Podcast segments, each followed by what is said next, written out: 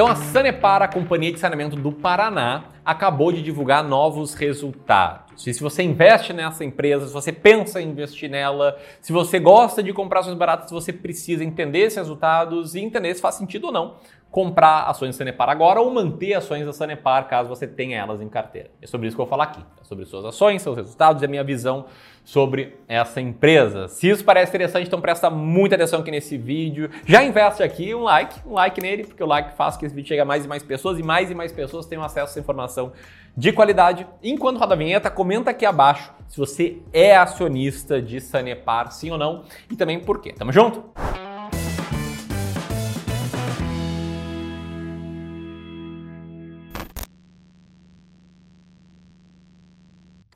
Então, bora lá. Resumão sobre Sanepar, se você já conhece a empresa, pode passar em uns trinta segundos, eu vou falar bem rápido, beleza? A Sanepar é responsável pelo serviço de saneamento básico no estado do Paraná, que é basicamente o serviço de tratamento e abastecimento de água, coleta e tratamento de esgoto. A Sanepar, ela é uma empresa de economia mista, ou seja, ela é parcialmente privada e parcialmente pública. Como assim, Ramiro? Vamos lá. Se você der uma olhadinha aqui nos acionistas da empresa, você vai ver que cerca de vinte por cento de todas as ações pertencem ao estado do Paraná. Porém, se a gente for olhar para as ações ordinárias, aquelas que dão direito a voto, que dão direito ao controle da empresa, aí o que que a gente vê? A gente vê que o estado do Paraná tem sessenta por cento dessas ações. Ou seja, no limite, quem manda na empresa é o estado do Paraná. Isso deixa alguns investidores com cabelos em pé. Também contribui para que a empresa fique um pouco mais descontada. Dito isso, esse fato ele não evitou com que quatrocentos e quarenta e cinco mil diferentes investidores se tornassem acionistas da Sanepar, o que a gente abeça. Acho que é uma das empresas com maior quantidade de acionistas pessoas físicas. Bom, a Sanepar hoje, tá? Ela atende trezentas e quarenta e cinco cidades paranaenses, uma cidade de Santa Catarina e mais trezentas e três localidades de menor porte, tem seis mil trezentos e oitenta e dois funcionários, tem cinquenta e sete mil e quinhentos quilômetros de rede de distribuição de água, trinta e oito mil e quinhentos quilômetros de rede de coletora de esgotos, tem três aterros sanitários que tratam sessenta e cinco mil toneladas de resíduo por ano. Ou seja, ela é uma potência do ramo do saneamento. Uma potência que, até antes da divulgação de resultados, viu as suas ações tendo um resultado bem mequetrefe. Vamos lá, sem contar os dividendos, as ações da Sanepar caíram mais ou menos quatro por cento nos últimos doze meses. Isso mostra alguns problemas que a empresa enfrentou. Primeiro, a tarifa social, que nada mais é do que a materialização dos problemas que a influência política pode ter numa empresa. A intervenção do Estado aí prejudicando os resultados da empresa. Segundo ponto, rodízio por conta da crise hídrica, uma crise que eu já tratei aqui em vários vídeos, inclusive comparei né, os impactos da crise hídrica com, entre Copasa e Sanepar no vídeo recentemente publicado aqui. Enfim, problemas esses que acabam sendo uma constante na trajetória de investidores que optam por selecionar ações baratas para ter em carteira. Por quê? Porque por trás de uma ação barata tem sempre um cenário que não é o cenário céu de brigadeiro, senão ações não estariam necessariamente baratas. Bom, Sanepar, ela tem na bolsa três tipos de ações. Ela tem as ações ordinárias, de código S A P R três, que tem menor liquidez, não são muito negociadas. Ela tem as ações preferenciais, de código S A P R quatro, que tem uma maior negociabilidade.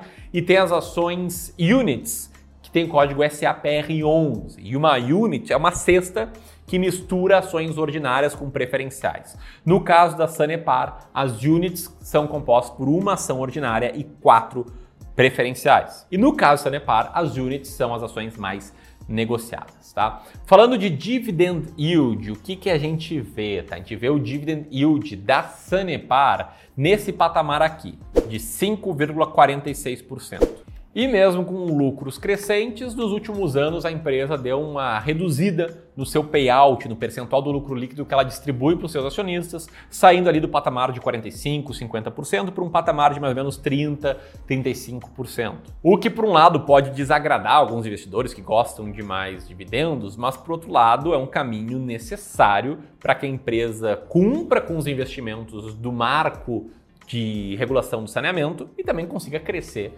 seus resultados. E mesmo com esse payout aí, nos últimos dez anos o dividend yield da Sanepar foi bastante positivo. Você pode ver que ele foi estávelmente superior ali à faixa de quatro por cento. cinco por cento, tendo alguns picos, alguns vales, mas na média ficando acima de cinco por cento. Até aqui, você está curtindo as informações? Então senta o dedo no like, tamo junto? E antes de falar sobre os resultados, eu preciso falar se eu invisto ou não em Sanepar e o porquê. Tá, e se você assiste mais vídeos meus, você sabe que eu sou um adepto da filosofia de investimento em valor, que é uma estratégia que eu sigo para vencer o mercado de ações. O que talvez você não saiba é que para chegar nessa estratégia foram anos e anos de tentativa e erro, foram anos e anos fazendo bobagem, investindo, perdendo dinheiro, até eu começar a trabalhar no mercado financeiro quase dez anos atrás, entender que para vencer o mercado você precisa de estratégias boas e desenvolver a minha própria estratégia de seleção de ações. E como é uma demanda muito constante, né, o pessoal comenta para eu explicar um pouco melhor as estratégias e não explicar um pouquinho todos os vídeos, o que, que a gente está organizando aqui no Clube do Valor? Tá? A gente vai liberar um documentário que vai ser totalmente gratuito para quem tiver inscrito para participar desse documentário, para assistir esse documentário, que vai rolar lá no dia sete de março. Esse documentário se chama Vencendo o Mercado de Ações. Eu vou contar um pouco da minha história, vou te mostrar as origens da estratégia, como é que eu faço aí para, de fato, tentar vencer o mercado de ações, e modéstia à parte, para conseguir vencer o mercado de ações desde que pelo menos a gente criou o Clube do Valor. Então você não pode perder esse documentário, que ele pode mudar a forma com que você investe, que você enxerga o mercado, e para se inscrever é muito simples, é só apertar nesse botão aqui, vai ter um link também na descrição e no comentário fixado nesse vídeo. Na próxima página coloca teu nome e teu e-mail, que você vai receber lá quando o documentário for ao ar, beleza? Lá no documentário você vai entender por que Sanepar está na minha carteira. Você vai entender que eu tenho um ranking de ações descontadas, a estratégia que eu uso para vencer o mercado, e esse ranking me traz regras claras sobre quando comprar, manter e vender uma ação. E no ranking de fevereiro, ainda, né, com os dados antes do resultado que a Sanepar divulgou agora, a Sanepar era a vigésima terceira ação mais barata da bolsa, com um earning yield de vinte vírgula sessenta e nove por cento. Por isso, eu mantenho as ações da Sanepar, que eu comprei aí anos atrás, quando ela era uma das mais baratas da bolsa.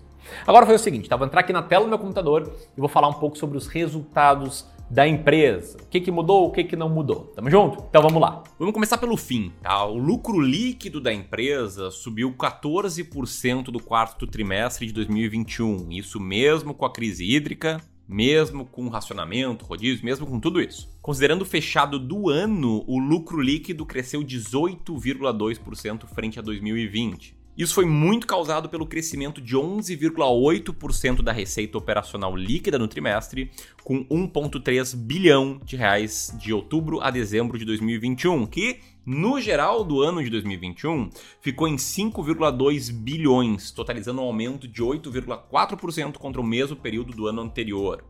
Os custos da empresa também aumentaram, o que fez com que o EBITDA chegasse a quinhentos e setenta e seis vírgula cinco milhões no trimestre, o aumento de cinco vírgula quatro por cento em relação ao mesmo período de dois mil e vinte. Na comparação total do ano, esse valor ficou em dois vírgula dois bilhões, uma alta de dezessete vírgula seis por cento. O índice de alavancagem da empresa, medido pela relação entre a dívida líquida e o EBITDA no acumulado dos doze meses, permaneceu estável, ali na faixa de um vírgula quatro vezes. E os custos e despesas operacionais aumentaram no ano contra ano, indo de setecentos e oitenta e três milhões para novecentos e oito milhões, uma alta de quinze vírgula nove por cento. Se você quiser ver todos os resultados, dá uma olhadinha nessa tabela, enquanto eu explico o que talvez você já tenha percebido. Não mudou muita coisa em relação ao lucro operacional, não mudou muita coisa em relação à dívida líquida da empresa, e assim o earning yield dela ficou muito estável, saiu de vinte vírgula sessenta e nove por cento para, nesse momento, vinte vírgula setenta e três por cento, mantendo a empresa ali nos mesmos patamares de atratividade que estava antes da divulgação desses resultados. Portanto, um grande resumo é que nada mudou. E então, é isso, espero que você tenha curtido esse vídeo, espero que tenha te ajudado a ter mais e mais informações. Se você quiser seguir aprendendo, eu vou deixar aqui o link para você se registrar no documentário Vencendo o Mercado de Ações. Um grande abraço e até lá. Tchau, tchau.